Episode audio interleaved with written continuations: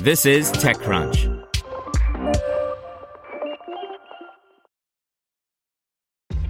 This episode is brought to you by ShipStation.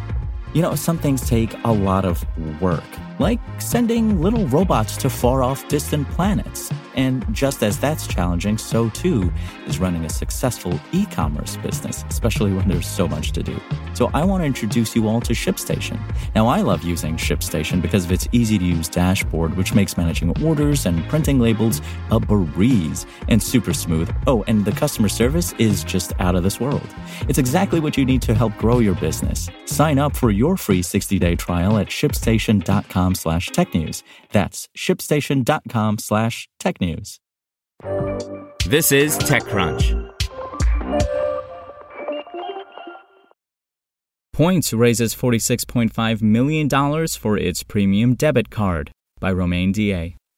Challenger bank Point has raised a forty-six point five million dollars Series B funding round.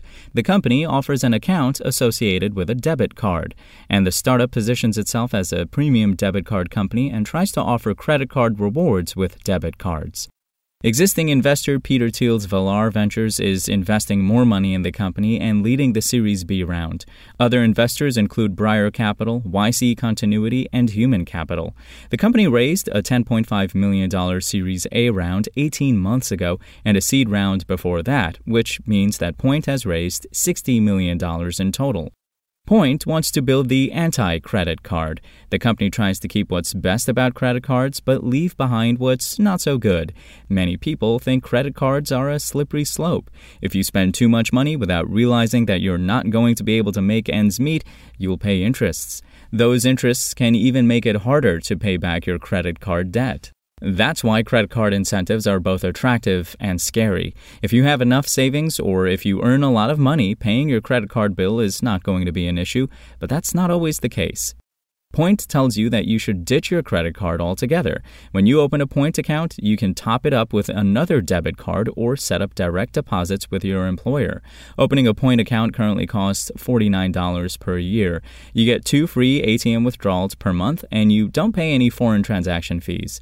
After that, you can safely spend money with your Point card. You know that you have enough money to pay for your purchases as it's a debit card.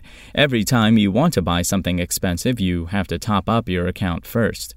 Point users earn points with every purchase. You get five x points on subscriptions such as Spotify and Netflix, three x points on food deliveries and ride sharing, and one x points on everything else. If you pay with your Point card, you also get trip cancellation insurance, car rental insurance, global travel assistance, phone insurance, and new purchase insurance. You can control the Point card from the Point app. You can lock it and unlock it whenever you want, and you can choose to receive notifications whenever you want. The Point debit card also works with Apple Pay and Google Pay. With today's funding round, the company plans to hire more people, launch new features, and introduce new products. In other words, don't expect any major changes. But the company now has more money to expand more rapidly. Spoken Layer. Want to learn how you can make smarter decisions with your money? Well, I've got the podcast for you. I'm Sean Piles, and I host NerdWallet's Smart Money Podcast. Our show features our team of nerds, personal finance experts in credit cards, banking, investing, and more. And they'll help you make the most of your money while cutting through the clutter and misinformation in today's world of personal finance. You'll get clarity on strategies to help you build your wealth, invest wisely, shop for financial products, and plan for major life events. Listen to NerdWallet's Smart Money Podcast wherever you get your podcasts.